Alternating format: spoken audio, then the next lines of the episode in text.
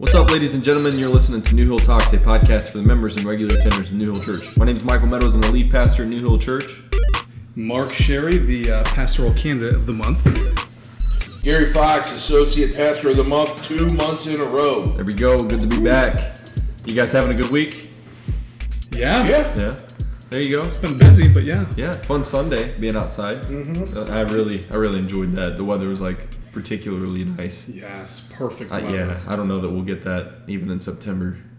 Yeah, probably not. difficult. Yeah, that's No, where, that's nice. the one that's gonna be hot. So, Yeah, so that one may be like 103 degrees. in September? Yeah, it could be.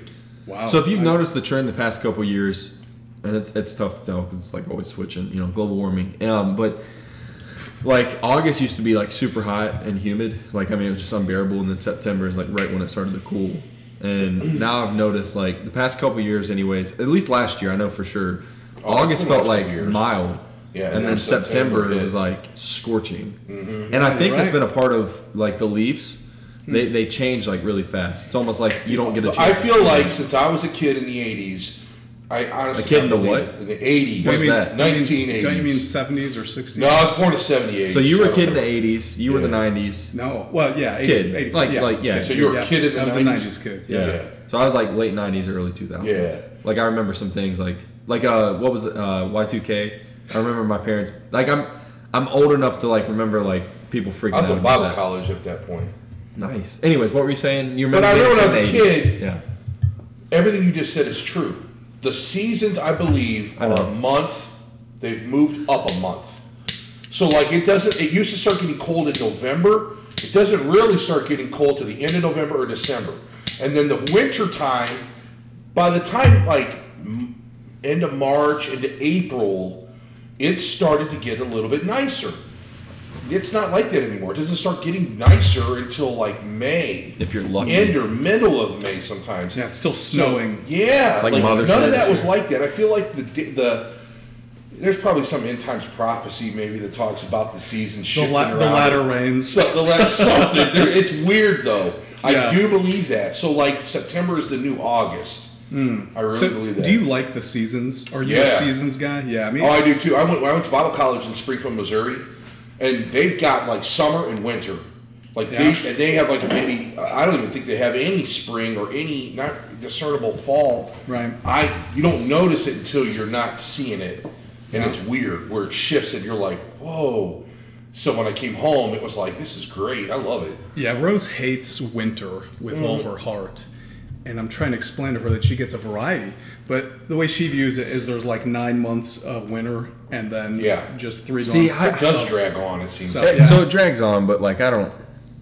People in Ohio like freak out about that. Like I've noticed that. And like obviously I'm in Ohio now, but um, one of the things that like bugs me, and this isn't like about her, but I noticed this like back in West Virginia. People were like, you know, like oh we're stuck in West Virginia and like can't wait to get out. It's here in Ohio too. Yeah. I wish people would realize like this is one of those the grass is greener. Yeah. Now, obviously, if you live in a place where you, you really can't find a job, maybe you, you took a career path where you can't live in West Virginia, like you can't can't work in the ocean, you can't do like underwater welding. I went uh, to in school to be a sea captain here yeah, in West Virginia. yeah. So like things like that like won't work out, and like the economy obviously will shift people different places, but ultimately, especially as Christians, you got to like make the most of where you are and realize that God's placed you there. And again, that's not like a roast thing because I totally get it. Sometimes it feels like winter drags on. Um, my thing is what what determines whether or not a winter is like terrible is if it's the snow.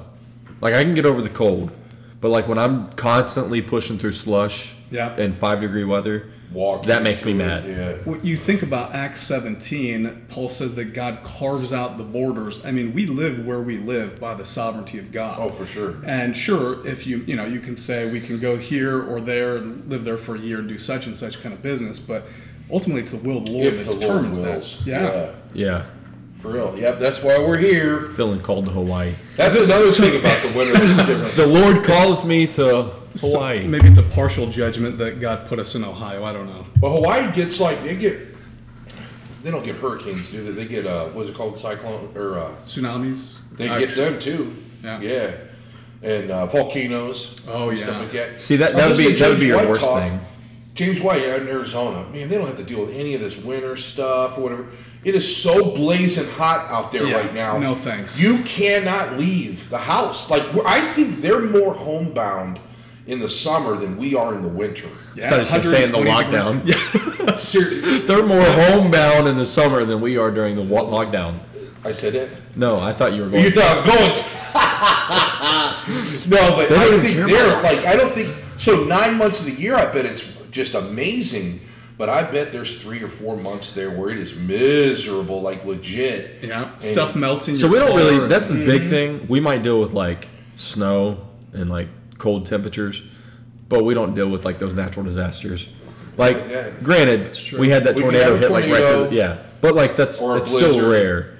Um, we, we definitely can. We have like the a, a good climate for tornadoes here. We can't have. I don't what's consider a widespread uh, natural disaster, a wide like a major earthquake or a, or hurricane. Like if a tornado does tear something up, it's that town, and that's pretty much it. except for the tornadoes in the Remember early 1900s. In Ohio, They had like a hundred in Ohio, and like a two month span, something Really? crazy. Yeah. Anyway, uh, I'll look that up and I'll share. remember that with you. tornado a couple years ago, saying. right after COVID hit, A year ago, yeah. or was it a year and a half ago? Yeah, remember that? All of a Yeah. sudden, it, it literally Beginning of April. I hear it blow past me, and within five minutes, Michael called me or texted me or something.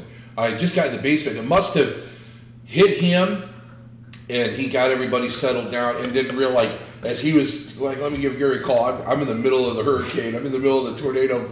That is, that is one of my three ways I want to die is either in my sleep preferably Stop. or in a Oh. tornado or on a plane. I get excited whenever there's No, a, a said I would never fly no, with you. We're, we're you would off- say that stuff. Wait a minute, we're taking off for Nashville. We're like, and he's like, "Man, oh, if we could just go down, that would be the way I would like It's, to go." it's kind of like a roller No. coaster, and then you get to meet Jesus. no, But he I'm said he prepared- would stand up. I'm a, yeah, I'm immediately prepared to witness to everybody on the plane. And Get there's, seated there's, now! there's urgency too. So it'd be tornado, plane. I'd be over here like Sick. calling my wife Yeah, like man. like But- those like sad sob things. Uh, Mark's I'd be like, like, I'd be like, hey, she hey, knows I love her. no, I got Hang life, she's got life insurance, so she, like she'll be happy. I'm over here. Hey, babe, I love you. Like plane's going Mark's down, like, and you hear Mark, "Repent!" and like they'll have I was near. Fox and CNN. Like, listen to this man say goodbye to his wife for the last time. Hey, when you can get cellular uh, up there in the sky, you let me know. I mean, maybe as you're getting really close to the ground. What do you have? Did you hear on uh, Verizon. just the other day? I read on the thing that there was a, a passengers had to subdue some guy. I always think about that stuff. He groped at one of the stewardesses. Oh yeah, yeah. They grabbed him. I always think about that because actually, I think that's easier than it sounds because you're, you're in. You're, there's not a lot of room to roam. No, you can't slip away from. Yeah, no. Yeah. So if I got a hold of you and pulled backwards, Yeah. there's no. I don't care who you are. You're going. There's no balance. Like your legs are tight. Like everything's tight. You know what I mean? So they t- they duct taped that dude. I'm like, man, how come I Did the did the stewardesses do that or the No, the passengers. Pat, see, that's Some dude man. standing there saw it, and We need more people like that who mm-hmm. are willing to take action in public. I mean, I don't mean I don't, don't want that to happen to a lady, but No. there's part of me that I think, why can't I ever see anything cool like that? You know what I mean? See, Jump on the guy, duct tape him. Be awarded mm-hmm. civilian of the year, not only pastoral associate of the year, Right. but civilian, of the year. two years in a row. Gary, how do you end up around all these, these know, situations? He looks for them.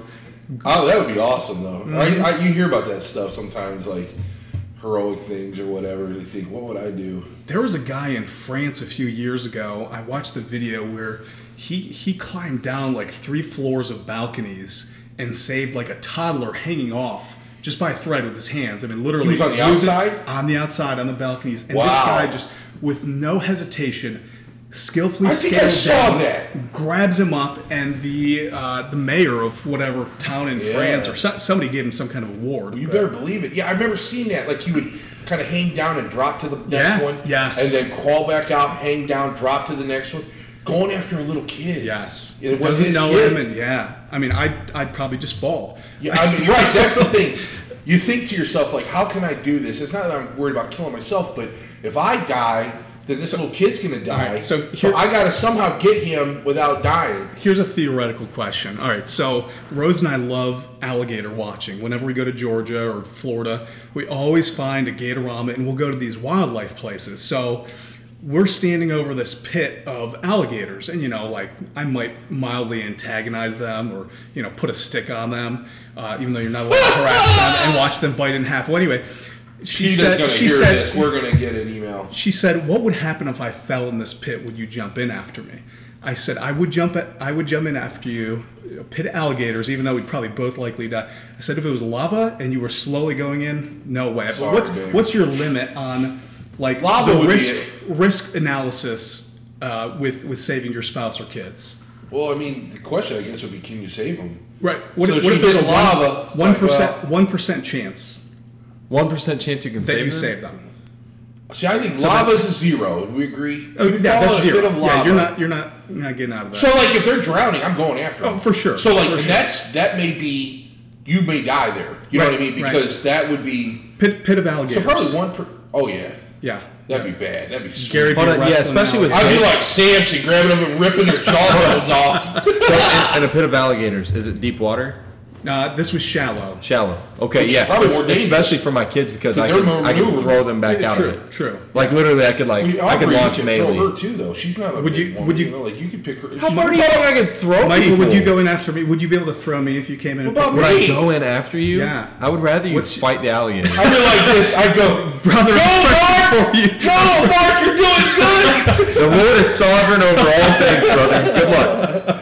No, I would. I'd come after you. That'd be sweet. Me- Imagine me and Mark wrestling around with alligators in the. pit. Just Michael can videotape us. I'm not hopping in there with you. Hey, oh, before we I know. before I lost all this weight, I was obviously I, I didn't just like sit around. Like I was, I went into CrossFit. I was doing. I was trying to lose it by working out. It wasn't happening. Blah blah. But one of the things I was trying to do was swim because I love to mm. swim, and so I was swimming. I'd be swimming laps, right?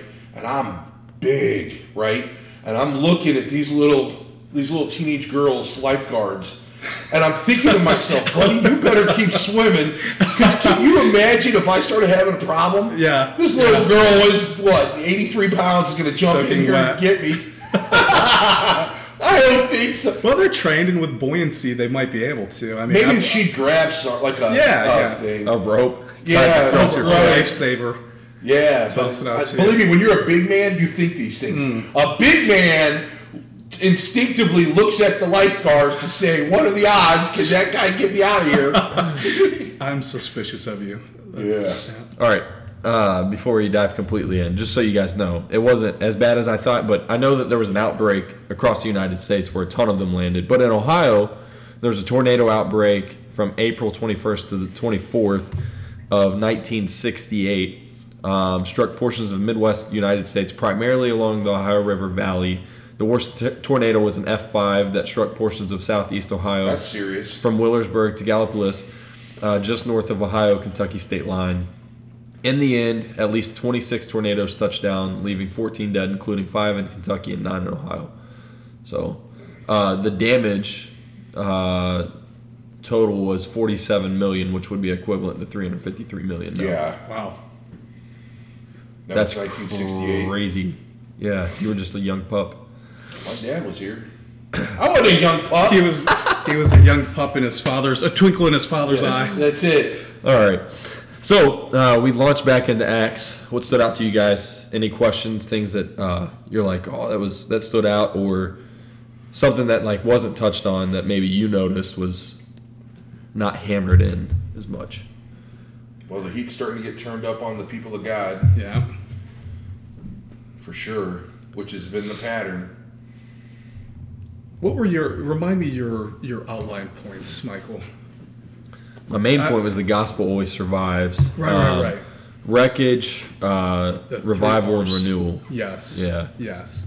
No, it, it fit with you know the motif of Acts and the overall motif of Scripture. So I thought you you handled it really well. Um, you know, as you become kind of introduced to Saul, he's practically unrecognizable from his epistles in this passage. Dude, his ravaging was like an animal. Mm-hmm. I mean, Yeah. he's dragging men and women out of their homes. Yep. He was a terrorist. Yeah. Yeah. I mean, I, was- I don't know of another way to put it. No, by today's standards, for sure. I mean, going in and taking people Over out of the religious home. things, yeah, and then having them arrested. I And, just, and they were so terrorized, and we'll see this in the next few weeks. Disciples didn't believe his conversion and were afraid. Like they were Oh, still they were scared. scared like, hey, here, here's Saul, and they're like, wait, what? So like when you hear like about ISIS reviewer, that you don't hear about this much, very much anymore because of President Trump. But back before, when they were releasing videos of beheadings and things, hmm. they didn't just randomly take them and start beheading people. They would have a quote unquote trial. Yep. So when it is, so that's what when when you're comparing Saul to that's the way they did it. Hmm. Like when you hear, oh, he's taking him to jail to take him on trial. Don't. It's not like they're going to get a good trial. It's a formality. It's Right. a public spectacle. All the while knowing they're getting stoned to death, hmm. or there's something's going to happen to them. They're they're they're done. You know what I mean? So like this was ravaging like an animal. Like he knows it, they know it, everyone knows it. It's, it's interesting that he, he was so zealous and he thought he was doing it for God, but he did it in ignorance, he later, you know, assesses. And Oh, was very zealous, I mean, yeah. you, you look at like Jehovah's Witnesses, Muslim, just all these cults and false ideologies who they serve God in the in their idea of God better than most Christians do. I mean, Mormons Yeah, they commit to like a two-year missionary. And Oh. they're, they're zealous and you know it's that's that's the beauty of the gospel that it can pick up these people who are enemies to the church and then convert their zeal their zeal into working for god That's it. Yeah, for sure. because I mean, he continued with the same zeal for the gospel. yeah, I was just gonna say, I mean, he's that passionate. zeal stays the same, but the zeal for all the false systems, the cults, the Mormons, the Muslims, the whatever, all of the zealousness is for yourself. yes It's for yourself. Christian zealousness is for the glory of God and for the benefit of other people. Hmm. Whether or not you gain anything from it, that's not what motivates us because our salvation is already purchased. Right. That's a done deal. So we're hmm. not. I'm not doing this to get to heaven. I'm going to heaven if I do it or not. Hmm. So our zealousness is outward focus, and that is, I think, an underappreciated um, distinction that I think we need to think more about. I mean, that really is different about us. Yeah and i need to i need to clarify something in the benediction i reversed some words and it sounded heretical that was not my intention uh, so just clarification that was just a mis We had a meeting with him yeah. Sunday night. Sev- several meetings confronted me to my he did face not. He did you said did you say what it was? what, what was it So Yeah, so Mark said Jesus paid for the blood by his church when he something along those lines when he should have said Jesus paid for the church with his blood. Uh, and that's what he meant. It's just one of those things where you know you're speaking. And that was and a great benediction. I, I was like, I was going to say something to him. I was like, no, I don't want to discourage him because it was like such a and then great job." immediately, hey, Hey, you messed pal. it all up. Did, Dave uh, says no. Gary, Oh. Gary- Did the church You buy the and blood of said Jesus?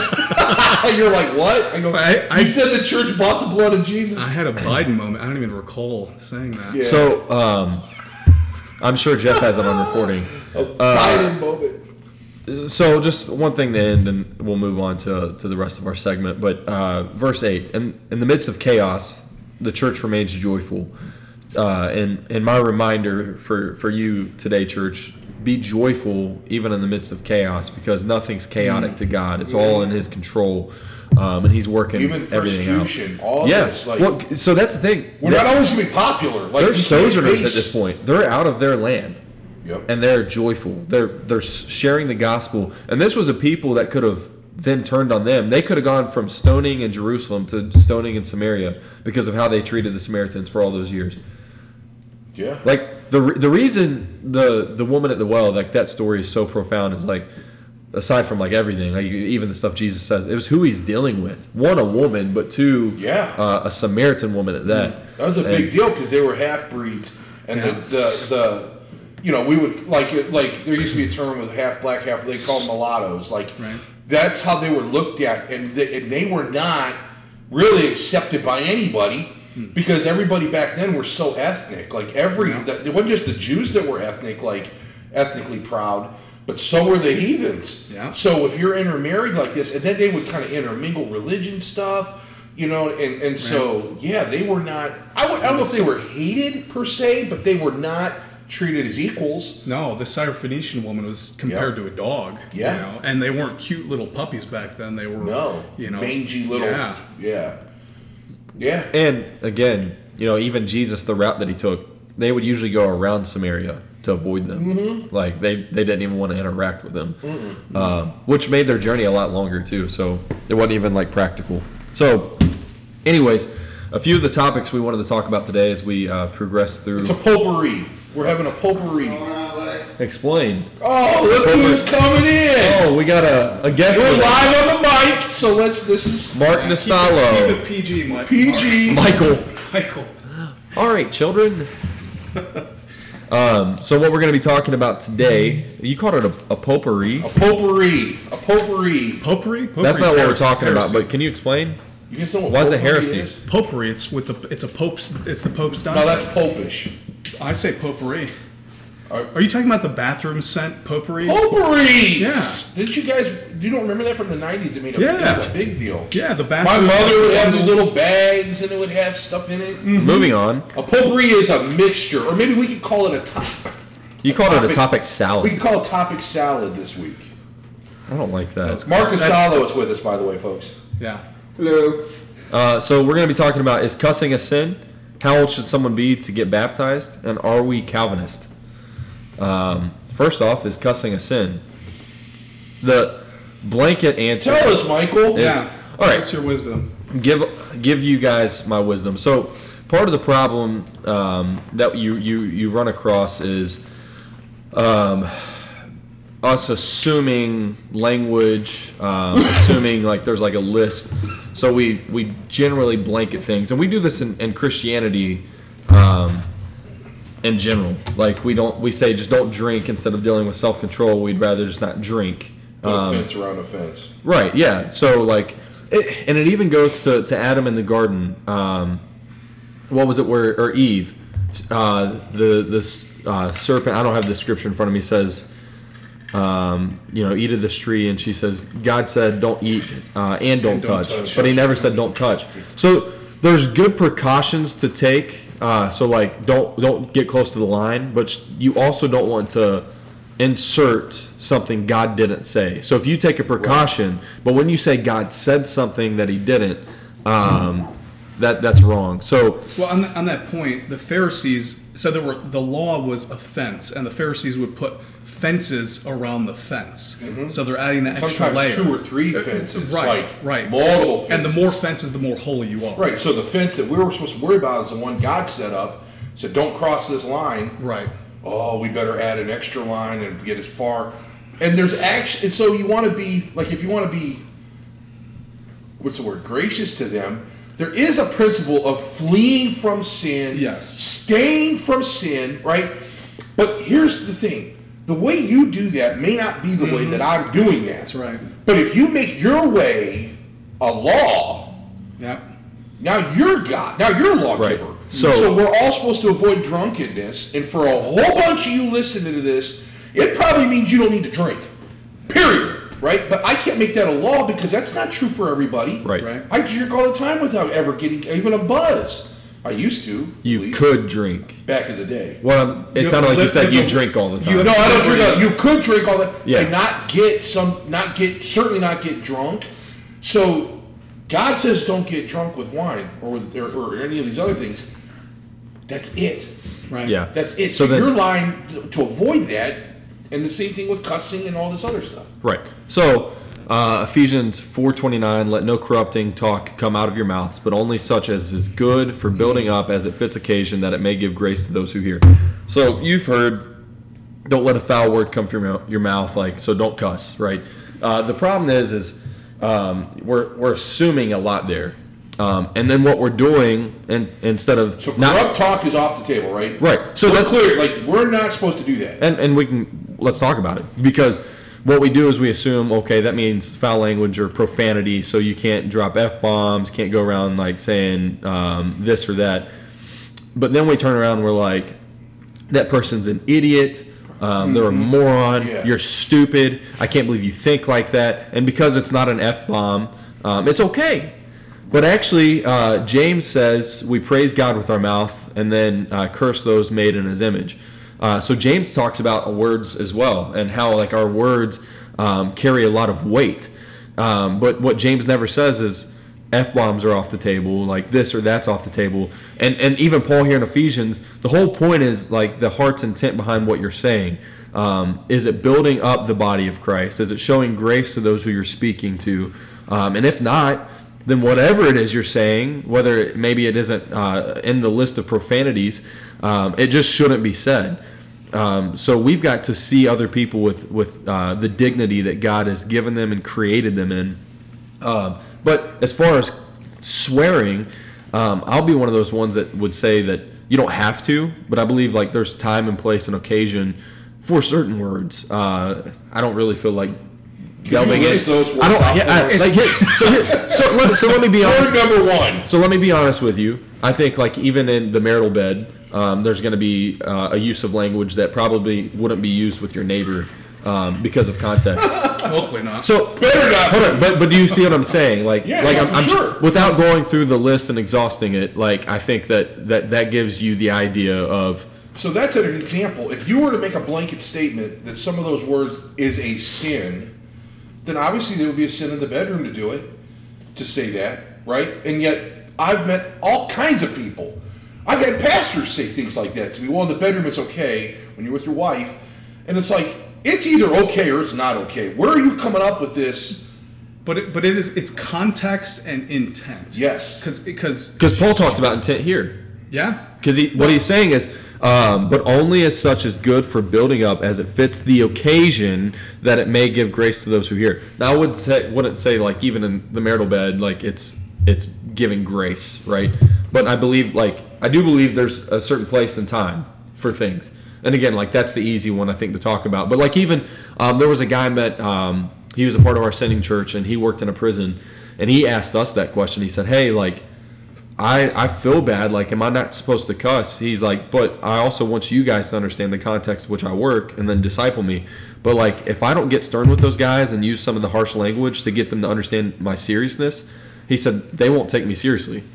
He's like, so every now and then I got to tell them like, Yeah. sit down. You know what I mean? Right, right. And your uh, blank blank down. right, and and he said like they would get it and like they had a mutual respect for one another. So it wasn't like a, a disrespect or a disregard for their dignity or value.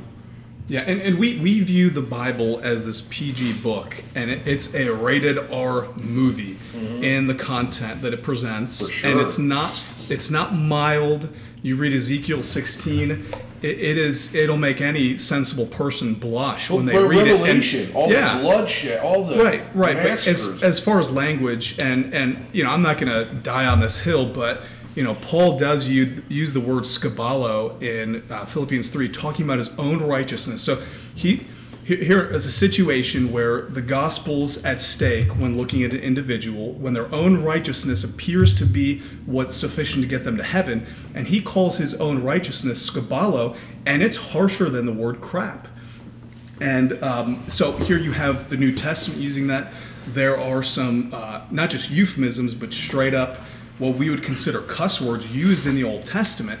So we don't want to be holier than the Bible. Uh, and I know that scholars have gone back and forth of this, but it but it really is context. I don't use certain language around my children. Uh, I was just will going to ask. So it's also- always okay to cuss, always. Right, right. Around you know work, uh, there's there's plenty of places where I reduce it, but to make a point, like you said, it, it is not inappropriate.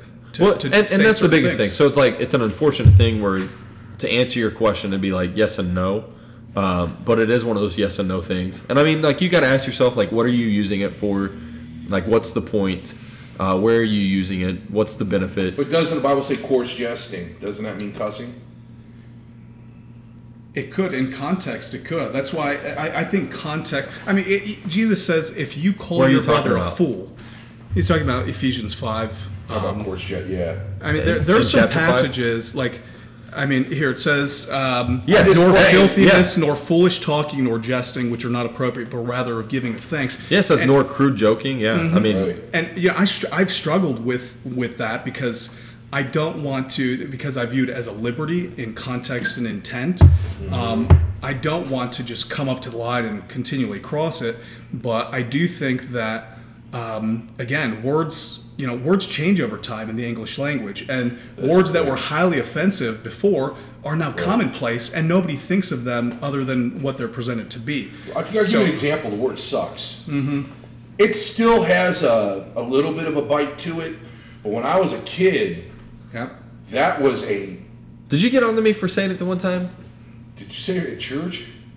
Yeah, I absolutely Oh, did. Gary, There Gary's fundamentalism is coming. it, it comes up. no, well, it came out and it was like sometimes life sucks. Like, Yeah. But like I said that, but I'm like telling you, in 1983, that oh, would I'd have have lost been. my job.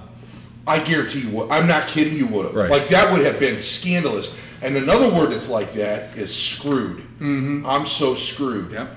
That people say that so much now that it's been totally divorced. Almost, I'd say 99% divorced from its original connotation. And then if you do try to make it sound like something else, you actually have to kind of think about. Oh, oh I get what you mean by that because Right. it rolls off so fast. So to your point, there are certain words that They evolve. they evolve in their Yeah. meaning um, and then you can it's actually funny if you go back into the writings of martin luther Oh, when yes. he was debating with uh, Zwingli, yeah or was it uh, Eros? Um, the guy that's roman catholic yeah, yeah. apologist, uh, man, what was his name? his name's slipping my mind his famous You, it's debates Eustace, whatever it is. I'm looking. Go ahead. he yeah look at but Era- he Erastus. erasmus, Erastus, that's not Erastus. it is. it Era- It's no, Oh my gosh. Yeah, it's Erastus. i almost said erasmus and that was a different guy right Um, anyway yes, go ahead. So I'll confirm. he would flat out martin luther now he's not scripture right so you could easily just say well he's an idiot then but martin luther if you don't understand the, those languages he was he was cussing this guy out he was cussing Yeah. him out in writing and publishing it calling him a blank blank and this and this but the words would be like you know you grasshopper Dog, dog-headed, yeah you, yeah like big-bellied. Yeah. seriously so it's Eras- context Erasmus, by the way. it was is Erasmus, Erasmus? Okay. Yeah, Luther and Erasmus. So the point is that you could be reading what Luther was saying and not even get it at all. You may not even really know he's insulting the guy. Right. Because it's a weird word, right? It's lost its meaning. It's lost its.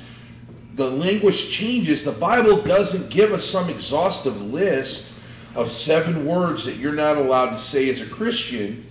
What and so that would make life a lot easier, I think.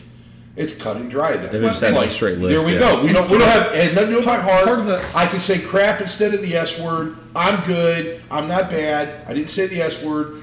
And yet you, you said crap, and you had every bit Still of the the, the same intent. Yes. But no, I'm good. I'm So, so the Bible deals with the heart issue, the context, and you being responsible with what you're, what's what's coming out of your mouth. Well, the context. intentional. You've already mentioned the bedroom, but think about it. We're in a cigar lounge. This is a different context than at a, at a right. You're you're going to play a certain song at a happy birthday party versus a funeral, right? There there is just a societal context where you don't come to church and you know uh, entertain in a certain way Right. right you don't you when you have a birthday party for your kids you're not playing you know dearth uh, dearth music for the kids so Mm-hmm. Right. that they're you What? know all depressed Dir- Dearth? dearth music is that that's a word right Mm-hmm. that's from What's words. dirt? like dark like, Dark funeral music. yeah funeral music. You know the Undertaker. you, you case called me You know the wrestler, the Undertaker. The music he would come down to, that would be dearth you know music. i'm glad you He, Play it he wore the mask, right? In like the red and black. No, suit. No. Ask Ed. Get out of here! That's his brother Kane. Worst lies ever told was that they were really brothers. Oh, Uh, so, anyways, uh, you know something that you guys are talking on, and like I feel like needs to be hit, and um, you know you you big uh, Trumpers don't don't be getting mad, but um, locker room talk for Christians is not okay. Um, there's a sense and context where like we have certain joking and like some language may be permissible, maybe. Um, but there's there's a certain point where us guys have to to value those we're speaking of, and I think that's really important. So so just because you're with other people who may enjoy the same crude jokes doesn't make it okay. Right. Um, and I think that's just important. Um, you can support people uh, politically and, and not back everything that they've said in their past, but there, there's Hey, a point in as, his as defense, the Christian he disposition. he was sorry. okay, He good. did. And I was just saying that just because just and I only said that to you guys jokingly, but What he said was terrible. I believe me. and, but because it was it it was almost cost my vote at but, first. but what he said was was right though, right? Like that we guys have written a lot of the way that we talk about what he ladies crudely. was, was not right, but he was No, accurate. No, yeah. What I'm saying What is he's saying is that we all like his excuse was we all know what locker room talk is. Right. It's fine. It ain't no big deal. So what I'm saying is he actually talked about it. There's an issue, and Yeah. he's he's he's not the leader of that issue. It's that's us men, and you know, like the way No, that we, yeah, we look Trump and view the world. the first one no, no, no. So um, I was only joking with you guys, But what but about saying like God, Jesus Christ? Uh-huh. Wrong. In the words of Trump, wrong. Wrong. I, I, will t- I'll tell you what. Fake and, news. And and I've talked to you know, and this is from the past. I've talked to pastors who consistently use the Lord's name in vain, and I know that the third commandment is not necessarily verbally expressing God's way, name in a vain way. I think it has that connotation. I know it's taking on the name of God and living in a vain way, but I would I would argue that it includes that. I do too. So you know, there's nothing that makes me shudder. I, I had a, a meeting with uh, a work associate the other day, and they just kept on using the name of Jesus in a vain way, and it just puts this like just saying JC over and over. over and Like over. that, and yeah. it just like that's the one thing I understand it because their sin can be forgiven, right? It's not like blaspheming the name of Jesus is unforgivable sin, but that just gets my go. No, I don't like that. And and you know, oh my Or god, Or they'll throw vain it in the middle of a cuss word, Jesus blank and F. Right, and, this. and I think you know we all do. This is a culture where OMG, and my kids do the OMG, and like, excuse me, They're like, oh my gosh. I'm like, Yeah. mm, you're about this close to Right. helping me knock those baby teeth out of your mouth. Uh, I- I'm a so, so if that helps you feel a little bit better, like you know, being 27, I only see OMG as oh my gosh, and that's not a Christian thing. Like, even I going back to like in high school when I would text that, like Yeah. it meant gosh. yeah, no, no, it's again context, Right. Mm-hmm. And and there are euphemisms. We all use euphemisms. I'm not saying euphemisms. Dude, in my fundamental. Baptist church when I was in Sunday school, I remember my Sunday school teacher saying "gosh" is a sin too. Oh, same here at You the were Christian told that- school in I was Calvary, told that, they like- got on us. Just say, why don't you just say God? Like you're, we know what you're trying to say. And then the Calvinists, when you're like, oh, just say, oh my goodness, but do you really have goodness? Yeah, right. no, uh, I, as far as I do think primarily it is taking on the name of God in a vain way, but I also think it's almost like in a dictionary where there's a first definition and a second definition.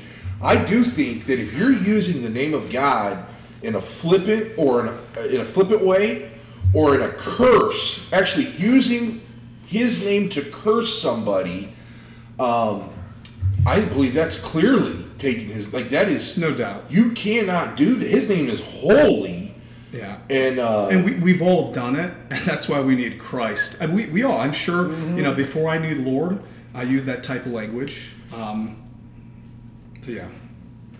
Yeah, yeah. Hey, uh, Mark, and and your work environment, uh, what is the language? Yeah, is it pretty like, yeah, all around you? And and for some of you believers like uh, that are listening to this, like that that's like a good. It's an opportunity. So I used the example of a guy who worked in the prison earlier, and that's because he had to get people's attention and them to take him seriously because he had the job to do. They weren't there working. Um, but I've heard other Christians uh, who came to know Christ working in these kind of environments, and they were able to use their language as an example and an opportunity for the gospel. So it's really good. Um, next question: how, how old, old- does a kid need to be before you can get baptized? Old enough What's that mean? to know the gospel. You know, That's like Bella wanted when my wife and I got baptized. Yeah. Even though we were baptized when we were babies. My daughter wanted to be a part of it. And I, I said, honestly, listen, I understand you want to be a part of it, but I can't uh, allow you to do it, not for the simple fact that I don't want you to do it, but you don't understand the commitment that you're making. You're nine years old, you don't under, and right now because of everything she's been through with Right. the loss of her brother, she still, she kind of has a hate for God that we're, you know, working through because she doesn't understand why God took him away. Uh, her bunny just died, took her bunny away. You know, to her right, now, Right. God's bad because all he does is take things away. Yeah. So I, t- I said, you can't, you can't com- make a commitment like that without knowing, uh, you know, the gospel and knowing the background. And the So I- commitment you're making. You know, you, I don't think there is an age. There's people that get baptized at 50 years old. There's people that get baptized at 20 years old. Yeah. But it's a lifelong commitment. You know, Yeah. Just be, and again, you're being baptized in, in water. It's, it's it's all symbolic. But until you're actually baptized in the Holy Spirit and you get that rush over you, you're you know, it, it's just symbolism. Dude, That's right. very good. Yeah, I mean, absolutely. So like, Because we got parents right now wrestling whether or not pretty soon it'll be melee. You'll be wondering this, this, you know, like when do we know? How do we think through these things? and the biggest thing, maybe you're listening to this and like, yeah, I think you guys are overcomplicating this. I would, I would push back a little bit and say I don't think we are. And the reason is you can talk to people who were raised in the good old days of America, you know, where everybody at least knew a little bit of Jesus, right? Uh, it's like Jack and Diane, you know, that old uh, Oh, yeah. Mellencamp song, like good old days. But um, they they look back at that moment of baptism, and that is their assurance. The problem is if you don't know what you're doing before you do it, right? If you're not actually saved beforehand, because what Mark is saying is right, it's symbolic of something that's already happened. So if you didn't have it right beforehand, then all that is is a sign. And for you who's not a believer that was baptized, it's a false sign. Um, your hope is in something you did and not what Christ did for you. So we want to be cautious because baptism doesn't save you. Uh, we want to be cautious and, and making sure before kids, particularly, even adults, we're cautious with adults. Right. But what you get with adults is better articulation. Uh, they they fully grasp it. They can explain their sin. They can explain their depravity. They can explain the gospel. With kids, it's not necessarily that they don't know it, but it's getting them to fully understand it before they make that commitment. So, Mark, I mean, I think you knocked it out of the park there. Like, you don't want them to rely on that because they didn't fully understand. Right. But oh, you know, like Dad got me in the water with Pastor, and they baptized me, and that was Yeah. it. Right now, I'm I've, I've talked to people that have said that. Well, you were I've cautious been with witnessing to people, and they've been Right. like, "No, I'm good. When I was seven, my grandma Right. took me to church and got me baptized, so I'm going to heaven." I'm like, "Bro, like, whoa!" It's not like a magic one But way people pass. kind of think like that, yeah. I- I get it. But I had to go through this same process of thinking through with Calvin. He was ten. Um, yeah, he was ten. Here, here's so here's the flip side to this, to where I it, it, this make this is what makes it hard for me to give advice on this because each kid is different. A lot of times we'll have our kids express faith in Jesus. We'll notice they're asking questions. They're talking to their friends about Jesus. They like going to church. They they they enjoy the things of God. You know, you notice that they they've um, they're praying and they've uh, confessed sin and so forth. So you all these things, right? And then we'll think like, I just want to see more. I just wanna, I wanna be more sure, more sure.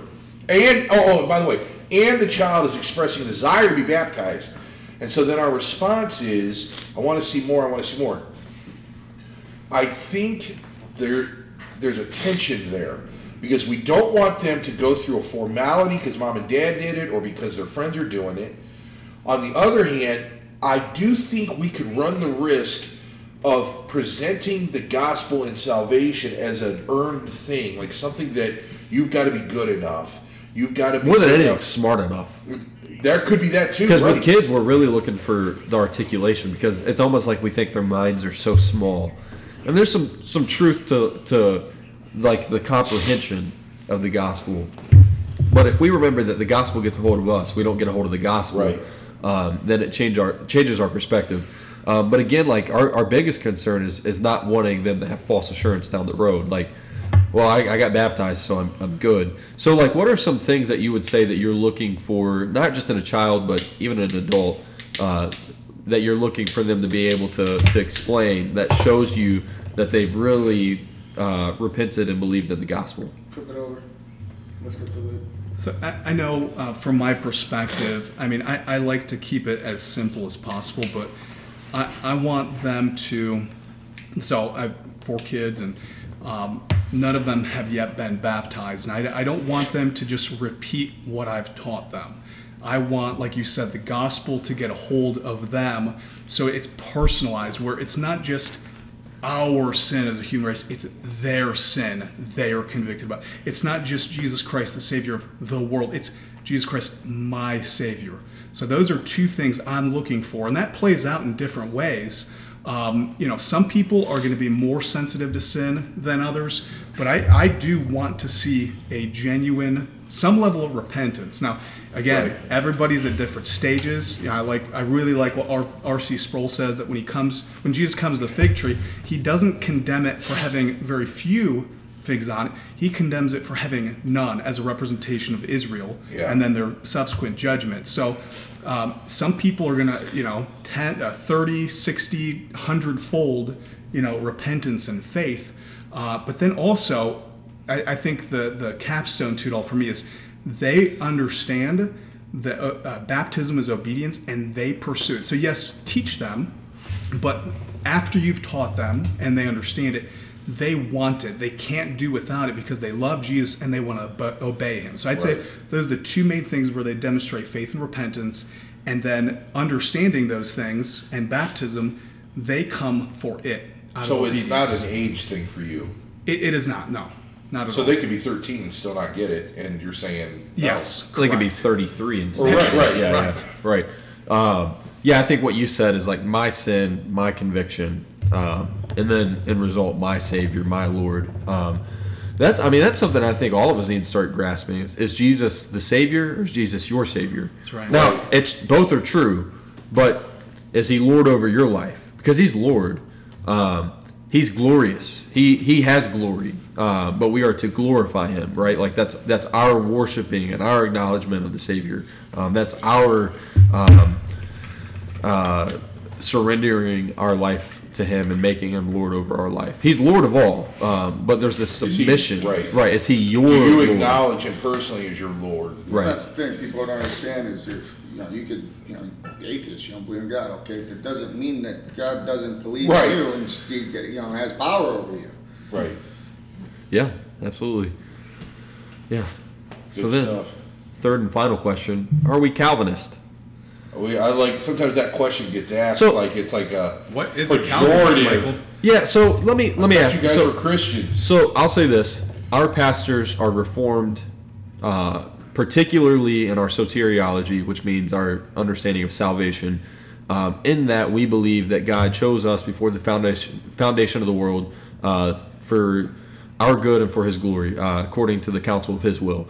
Now, uh, I do know that there's some What's nuances. a, what's with- a Calvinist? So, if you all could lay that out for me, like I would say, yes, I'm Calvinist, but like I'm I'm not completely like on the Reformed view necessarily of like eschatology end times. Like I know that. Yeah. So like reform.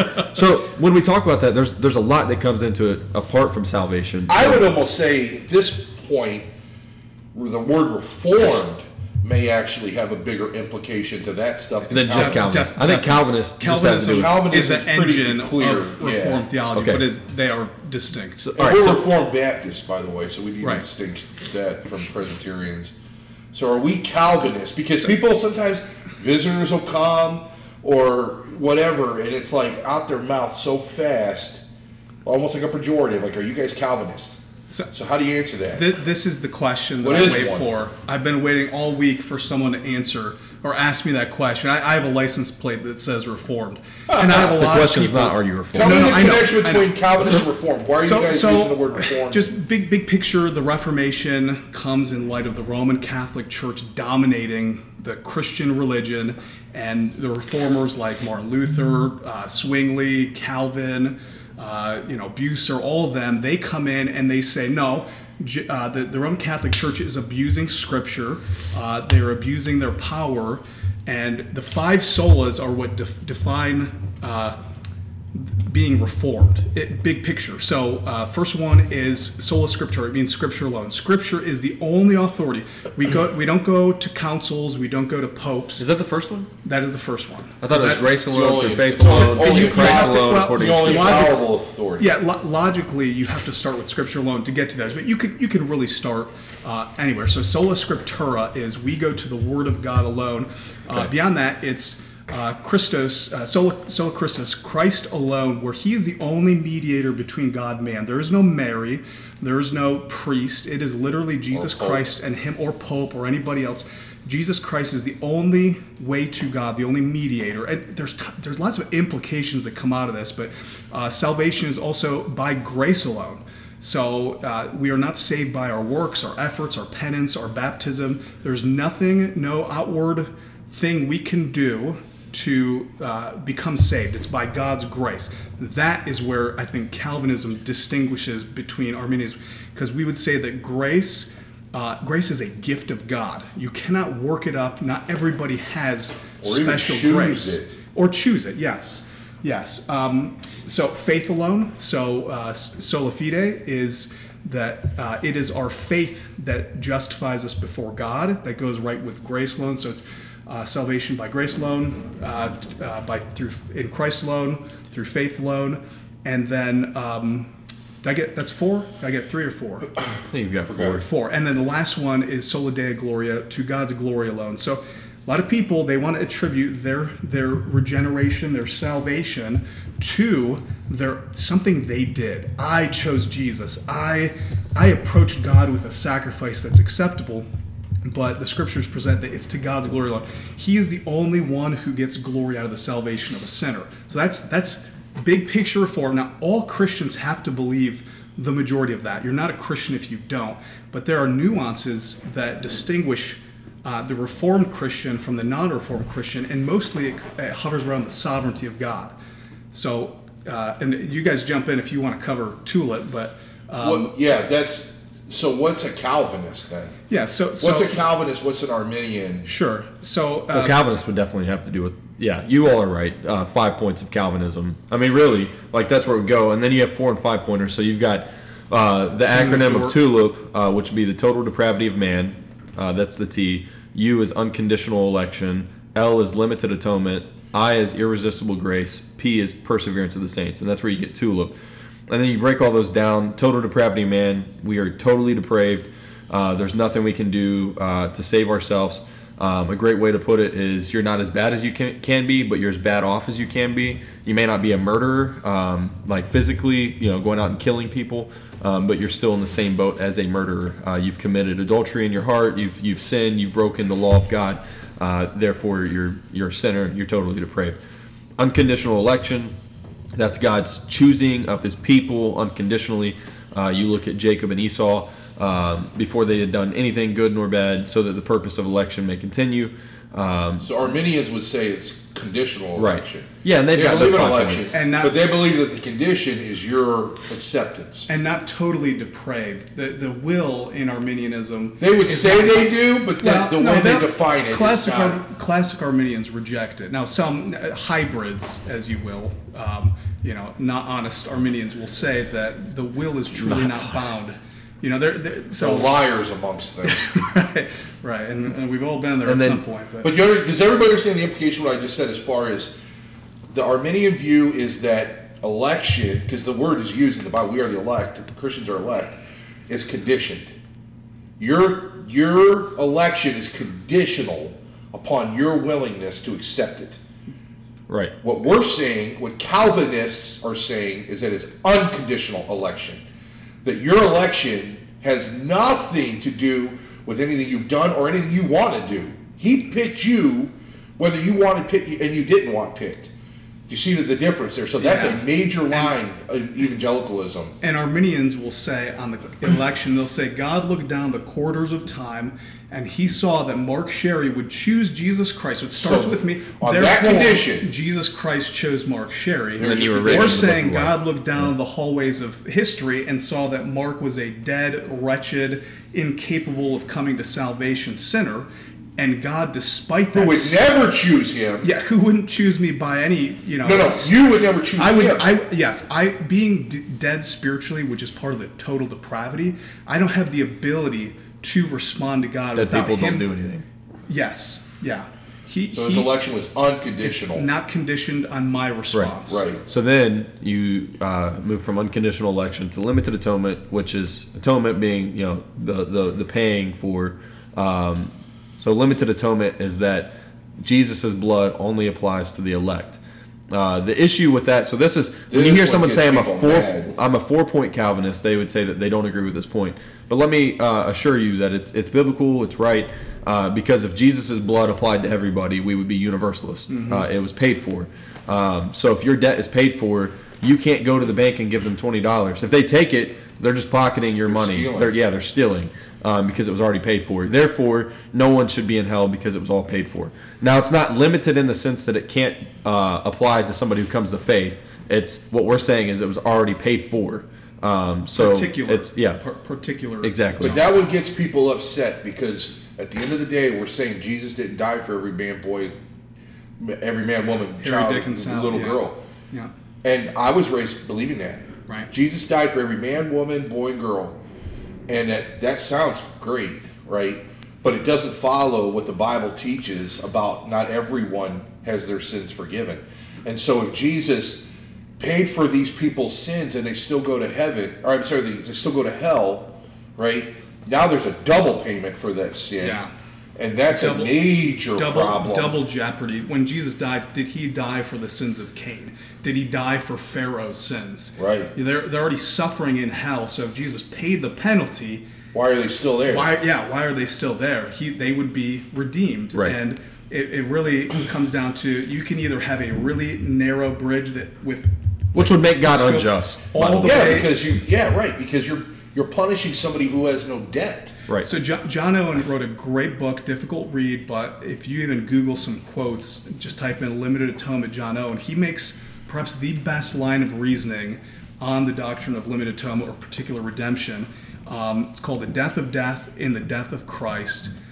You you will you will find you have to take one of those four positions that he lays out because it's not consistent or logical, and Arminians are fine with that.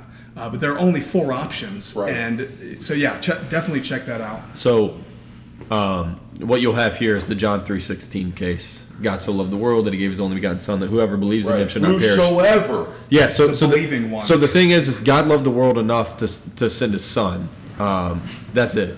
God, God, His creation. So R.C. Sproul talks about this. It was enough to like leave you without excuse. Like Jesus is there.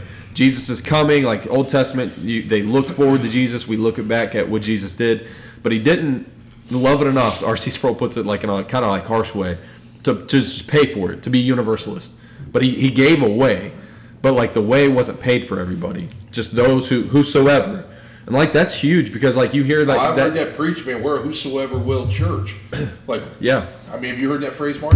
Yeah, We're a but here- whosoever will. here's so the whosoever, that's- not just not just certain people, but whosoever. Well, there's no whosoever in the Greek. It's you look at John three sixteen. It's it's not whoso you know whosoever believe. It's the believing one. Right. That All is- the believing ones. Oh, yes. Yes. so there's your key so he loved the world enough rc says he sent his son but jesus' death His, his the believing ones. yeah his was absolutely for the elect um, jesus you know even said that he came for his people like that You guys know this is Came from his churches mouth. before. This Yeah. is Yeah. major stuff. So then, irresistible grace, uh, you cannot resist the, the grace of God. Uh, easy example, we can kind of go over this one. Uh, Paul, uh, there was no resisting this uh, for Paul. Now, this does not negate your responsibility for believing.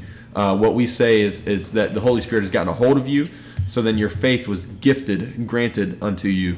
Um, so then you, you live obediently. Perseverance of the saints is. Uh, one of the Baptist terms we would use uh, uh, eternal security. Yeah. So Once saved, always saved. so, but we believe perseverance, being that if you uh, depart from the faith, uh, you will come back. Bef- you will persevere uh, before your death. You're not just going to die and it's like, oh well, like what we talked about earlier. Well, he was baptized at six, so like that was it. You know what I mean? Like we believe in perseverance. So, um, Sometimes so those the are pushback I hear when people ask this question though is Are aren't you Calvinist? guys- Is that what you're saying? Yeah, are Okay. you a Cal- are, is this a Calvinist church or are you I oftentimes what they're really wanting to know is like do you, like do you guys worship John Calvin? Like aren't you are you guys no. why don't you just why don't you just go by the Bible? Why why do you want to be a follower of a man? yeah, I'm And a why do you- Paul. I'm yeah. Apollos. Why are you?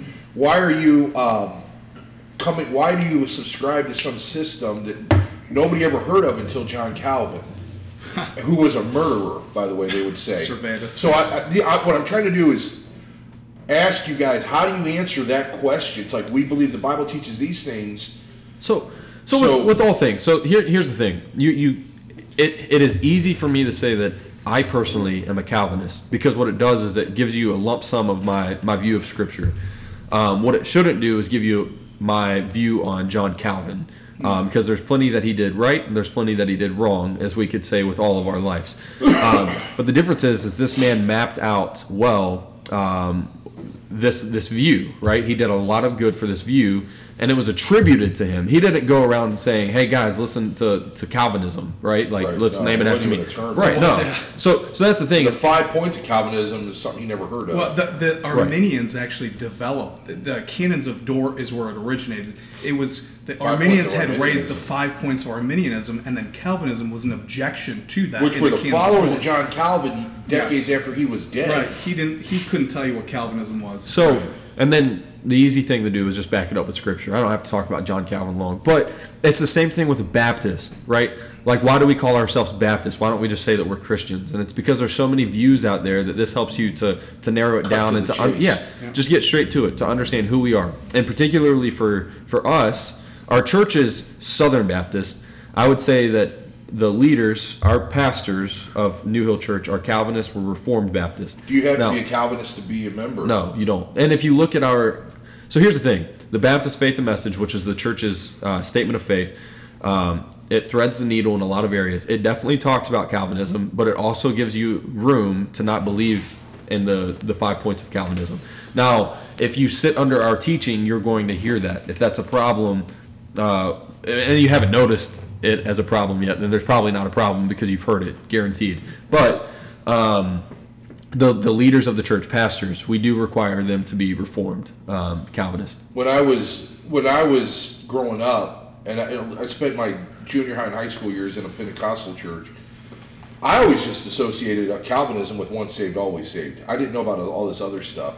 So sometimes if somebody asks, "Do you have to be a Calvinist to be a member, like at New Hill or whatever?" I sometimes I think we need to push in a little bit. So what do, you, what do you mean by that? Yes. Because if you believe you don't believe in total depravity, you don't now you're at, or, or, or, or eternal security.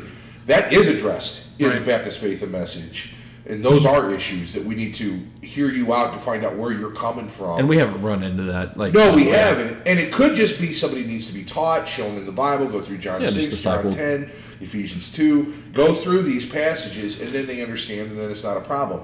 But sometimes somebody may come in with an agenda Yeah. where they're they're wanting to argue with Which in the church, or in our, the- our covenant says that you will not be divisive on the church's teaching. So this would be a big one And, Yeah. and the, it's important because we have different views on end times. right. And so, not to say anybody's being divisive, but that is not the same thing as eternal No, security or no. any of these other things. So It's sometimes somebody we have to ask them, what What do you mean by Calvinism? Well, and it's important to differentiate between hyper Calvinism Yeah. and then hybrid Calvinism. So we are not hyper Calvinism. We would view personally, I would rather be an Arminian than a hyper Calvinist, Right, because hyper hyper Calvinists do not see the image of God in man.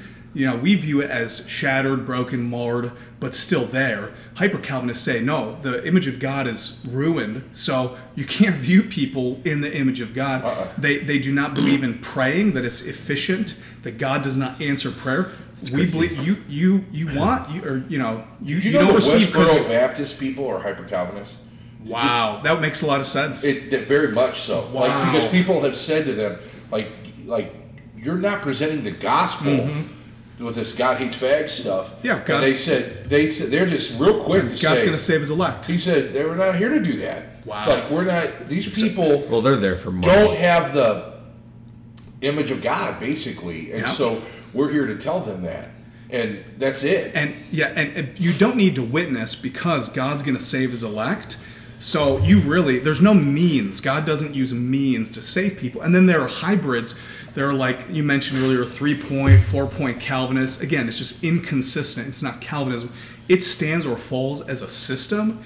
And I used to be an Amyraldian. Uh, Moses Amyraut uh, adopted four of the points, and he revised the limited atonement, and he made it hypothetical.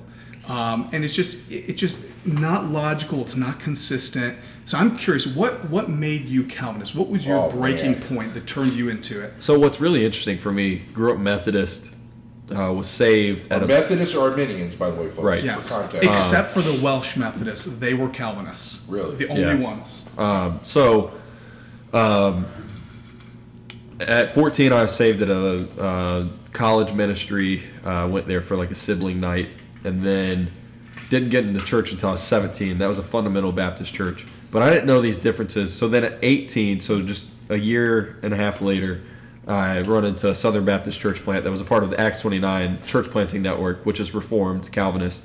Um, they've got those those doctrinal distinctions and pillars that they they rely on. But it was there. I remember going to an Acts 29 event with the two pastors, Will Basham and at the time Travis Edwards, and they started talking about it, uh, particularly limited atonement. But then they filled me in on like all the points, and they were discussing limited atonement. And then they, as they explained it to me, they showed me scripture, and I guess because I didn't have enough of a background, it didn't bother me Right. um, because it, it was presented from scripture. So I think that's the biggest thing is is is trying to to separate just because you were taught this for so long, like you still just need to go back to scripture. And if you were taught it as a child and it's correct and it's still from scripture, then you're still going to lean on it, right? Like eternal security. Just because you were taught it, go back and study it. Study it with an open mind. What does the scripture say? Right. Not did what what did Pastor Bob teach me for 25 years? Right. Now that's difficult. That's a powerful thing Yeah. because you you grew under Pastor Right. Bob, and Pastor Bob loved you, and you loved him, and And I would say don't don't be discouraged. Or what your Uh, parents taught you. There are plenty of good brothers and sisters on, on both sides. We, the pastors of, of this church, are under the conviction that the five points of Calvinism are biblical um, and they're beneficial as well. I was raised. So when I was a kid, I was in a kind of a fundamental, pretty I don't know, fundamentalist church, but a conservative Baptist church for sure. Uh, then I ended up in the Assemblies of God. That was that's a whole other story as to how my family ended up there through junior high and high school. And the impression that, and I never dropped the once saved, always saved. I, I, I just could never get my head around losing your salvation. It made no sense to me. But this idea of John Calvin, I was taught that he was like a murderer, and that if you didn't believe, almost like a Muslim today, like if you didn't believe, he would he would uh, kill you basically, um, and that all of this stuff is just so bizarre and terrible and whatnot. I remember going to Bible college and people talking about it, and I never really had studied it. I came home from Bible college ran out of money, so I'm working in the machine shop, and I had a radio. This is way before podcasting. I'd listen to uh, 12:20 a.m. and listen to preaching, preaching, preaching all day long. I just couldn't get enough. And I remember at 7:30, renewing your mind with R.C. Sproul would come on, and I mean, I initially kind of liked him because I my first exposure to him was his work uh, in in arguing with the Roman Catholics. And so I was like, oh, oh, I've heard of this guy. This is cool. I started listening to him, and he gets into this stuff about limited atonement in one of the shows where he's talking about Jesus didn't die for everybody. And dude, I mean, I thought this is the most satanic thing I've ever heard in my life. If I, I, I think back, if I would have, because I was in, I was working in the machine shop, running my machine. If I would been by myself, because I was tempted to do this even though people were watching, I wanted to pick that radio up and slam it and just bash it. Like I can't believe that somebody in the name of God is saying these things, right? But I kept listening, and then the next day I'm listening, and then the next day I'm listening. Lots of R.C. Sproul. He was on. That's right when I started my shift. And over time, I started listening to his reasoning, then going to the scriptures because I'm working. But at my lunch, I would go to the scriptures that he was talking about and begin to read, read them. And I'm like, I don't know what. Like, there's got to be an answer to this, right? Like, I'm gonna disprove this guy. Like, this is crazy town. And just to make a long story short, I it came clear Didn't disprove I, RC. I couldn't beat hunted R.C. Sproul. And so then I actually became a big, big uh, fan of his, a supporter of his. Actually, would send him like ten dollars a month and stuff like that. Like I mean, I was really into him. Dang. But that's what it was. Money. Was the doesn't, doesn't he owe you a hundred maybe since Well, let's RC's move on. hey, since RC's gone, yeah, yeah. he can reinvest Let's that. move Hey, on. Gary's paid his debt. but but uh, but that's what it really really was. It was highly offensive to me. It was not. And I remember years later, I heard Matt Chandler make this comment, uh, and it was so true with me. It's like when you first hear this stuff, it could be highly almost offensive uh, or upsetting even to some people. but it becomes a warm, fuzzy blanket. Yes. As Is that where you got that from? I think it was man. It was either Chandler or Driscoll, and I'm pretty sure it was Chandler. It became like this warm, fuzzy blanket, and um, and that's where it really is as you study this, because you begin to think yourself through the, all these issues of like my depravity and my inability to come to Christ, and then And my need for Christ. my need, right, an inability to do it. And yet he made me ab- able, like he gave me the faith, Death he gave me the to repentance, right. Right. He- And so it becomes a warm, fuzzy blanket, and you can lay your head at night on your pillow knowing that He is sovereign Right. over everything. And so it becomes a fuzzy blanket. So, uh, final comments because we're we're here at, at the time. Mark, Yo, I, I was just g- gonna say, you know, mine was a, um, a Oh, yeah. friend challenged me to study the doctrine of election. Fairly new Christian, didn't know what that was. Said, ah, that's too too high and lifted up for me. I'm just gonna read my Bible. So I'm reading and I'm seeing uh, chosen before the foundation of the world. Just this repetition. And I'm like, wow. And I read in John 15, and this was very personal. You did not choose me, but I chose you. And I, I took that very, very personally and had a profound impact. And then as I began to explore the other four, no one had to convince me of total depravity because I knew all about it, having there. lived in it. Yeah. No one had to convince me about irresistible grace because, look, I mean, Bam, who- you right? Who's hit. going? I'm not going to come to God on my own, and certainly can't Surely resist this His is power. the Son of God. The, Bam! the L was the big one for me too. I really struggled with it for a long time, and I was kind of like a an Amyraldian for a while, and then I. Um, I'm, I, I put the books away. I decided it was around Christmas time that I'm just going to read my Bible. I opened my Bible, uh, Luke 2, that the uh, governor taxed the entire world, and it just clicked. The word "world" it has diff- eight different meanings. He did not tax every single being On you the know, on the planet. planet or from Adam to the last person. Right. So that clicked, and I will make this comment uh, that I married an Arminian. Now, she was not a hyper Arminian, uh, but at the time, she had not been taught about that and didn't know much, and she knew what she had been taught. And you know that Calvinism, of course, was evil, but over time, six months, a year, Right. she's obviously you're exposed to the doctrines of grace, the way they are presented in Scripture. Right. It is heartwarming. Yes. I mean, it humbles you and it Takes causes- anxiety away. Yes, yes. God has saved me. He's not a cheap. He does not It's offer on a me. cheap salvation. It is a everlasting righteousness that He offers and secures.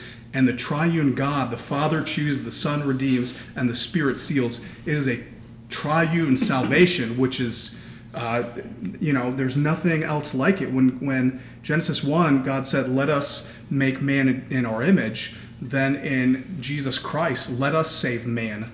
You know, uh, in our image, let us save man. And and so Let- let I think there's this. grace for Arminians we're over time and too. Calvinists. But you're you're known as uh, as an evangelist, right? So, and people who've been around you long will know that you you are quick to go and share the gospel. If you see any crack in a door, you start jiggling the handle to see if you can get in there.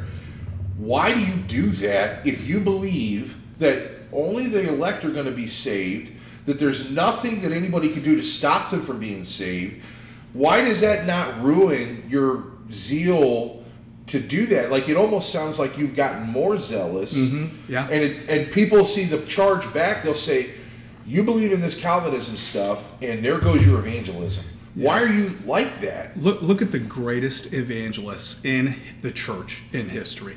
They're mostly Calvinists, and they're the greatest evangelists because they were Calvinists, because they know that God has a people He is going to save.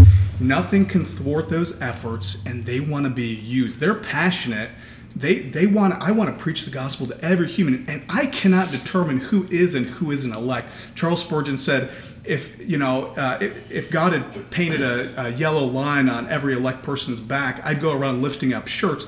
But he didn't do that. Right. So he views everybody as a perspective of God's kingdom, and so I'm not going to fail in my efforts. Right. Because God is behind it. He's made the promise. You know, something else And- I've also noticed is that, and maybe you've seen this as well.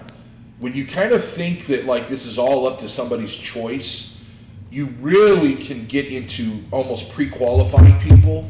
Like that guy over there, he ain't gonna, he don't want to hear this. He don't. When you have a Calvinistic view of the elect and the power of the gospel and the power of grace, you can't look at people like that because you I don't know, Mark, I'm sure you've witnessed to somebody and you're like and all of a sudden light bulbs are going off on this guy's head. Yes. And and and this guy was cursing God two minutes ago and now the veil starts to fall. Right. And you're going, by earthly standards, this conversation should not be happening. Right. Because if this was politics and I was trying to convince him to join my party, He'd never we'd turn. be all of a sudden it starts happening. And so when you know that, you you go up to whatever in your mind you think is the least likely person, whether it be a Muslim or a homosexual activist type or whatever. You you don't have it in your head. Like Yeah. we, you were started witnessing to that taxi cab driver or whatever the Uber, Right. The Uber driver. The taxi Uber. Yeah. And I could tell Mark could care less that that guy was full blown Muslim with his little Muslim stuff. Didn't care. Well, yeah, he could be it- elect. God- Who do we- God's- how do we know? I used to feel so guilty when I wasn't able to basically manipulate people into conversion. Yeah. I would feel guilty. What am I doing wrong? I'm not saying I don't it worry It about gives you a level of comfort. It- it's like It's God not- is it gonna- doesn't rest in you and your presentation. Yeah, and we want to be, you know, we want to be accurate as to what we say and how we say it, Right. And do it in love. But even if you know very little about the gospel, go preach it. Go preach what you know. There's people. There's people in the church like Aquila Prilla who will come and help you have a more accurate understanding of the gospel. Right. Um, but God is going to work, and because He's going to work, you here I am, Lord, send me. Yep. So, that being said, to not do so, to not go out and evangelize, would also be disobedience, which is sin. Right. Um, because Paul, in one of the most profound books that talks a lot about this, Romans, Paul also says, "How are they to hear unless someone's sent? How are they to go Right. unless they are sent?" So. Uh, the church has an obligation to send you guys on mission to go and to proclaim the good news uh, to every person of every tribe and every tongue to go and proclaim that, that Christ is King um, and that people need to repent and believe. Uh, so go and do that.